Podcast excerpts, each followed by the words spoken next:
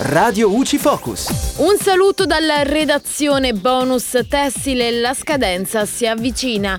Coloro che vogliono accedere al bonus tessile 2020 hanno tempo fino a lunedì 22 novembre. Le comunicazioni infatti devono arrivare all'amministrazione finanziaria entro lunedì esclusivamente attraverso i servizi telematici dell'Agenzia delle Entrate.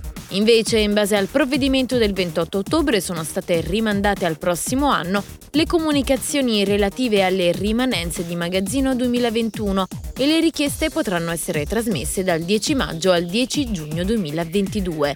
Il bonus tessile è stato introdotto per far fronte alle conseguenze economiche generate dalla pandemia ed è rivolto a tutti gli esercenti attività d'impresa che operano nell'industria tessile della moda, della produzione calzaturiera e della pelletteria. La misura è pari al 30% del valore delle rimanenze finali di magazzino, eccedente la media dello stesso valore registrato nei tre periodi di imposta precedenti a quello in cui spetta l'agevolazione, limitatamente al periodo in corso all'entrata in vigore del DPCM 9 marzo 2020 e a quello in corso al 31 dicembre 2021. Il credito di imposta è utilizzabile soltanto in compensazione tramite il modello F24. Se il bonus è superiore a 150.000 euro, l'esercente sarà sottoposto ai controlli antimafia.